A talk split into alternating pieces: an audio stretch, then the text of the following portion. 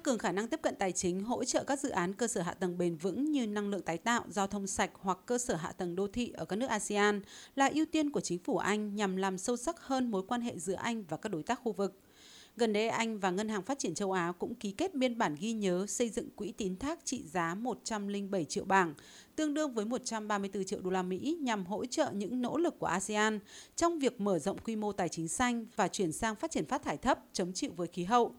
Trong chuyến thăm tới khu vực châu Á trong tuần này, Ngoại trưởng Anh James Cleverly cũng cho biết Chính phủ Anh có ý định dành hơn 542 triệu đô la Mỹ thông qua Quỹ đầu tư phát triển Anh cho khu vực Ấn Độ Dương-Thái Bình Dương trong 5 năm tới. Chúng tôi sẽ hợp tác với các đối tác công tư trong khu vực để hỗ trợ các dự án cơ sở hạ tầng xanh chất lượng tại Indonesia, Việt Nam, Philippines, Campuchia và Lào. Các quốc gia ASEAN đối mặt với nhiều rủi ro hơn so với các nước trên thế giới. Tăng trưởng carbon cao, khai thác cạn kiệt tài nguyên đã dẫn tới tình trạng ô nhiễm, phá hủy môi trường thiên nhiên và biến đổi khí hậu.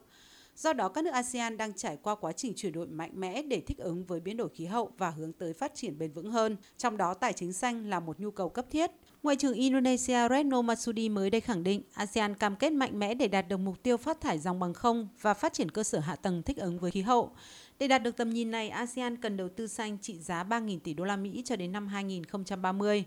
Bà cũng khẳng định quỹ tín thác xúc tác tài chính xanh ASEAN Vương quốc Anh sẽ là một khởi đầu tốt để thúc đẩy quan hệ đối tác trong nền kinh tế xanh khu vực.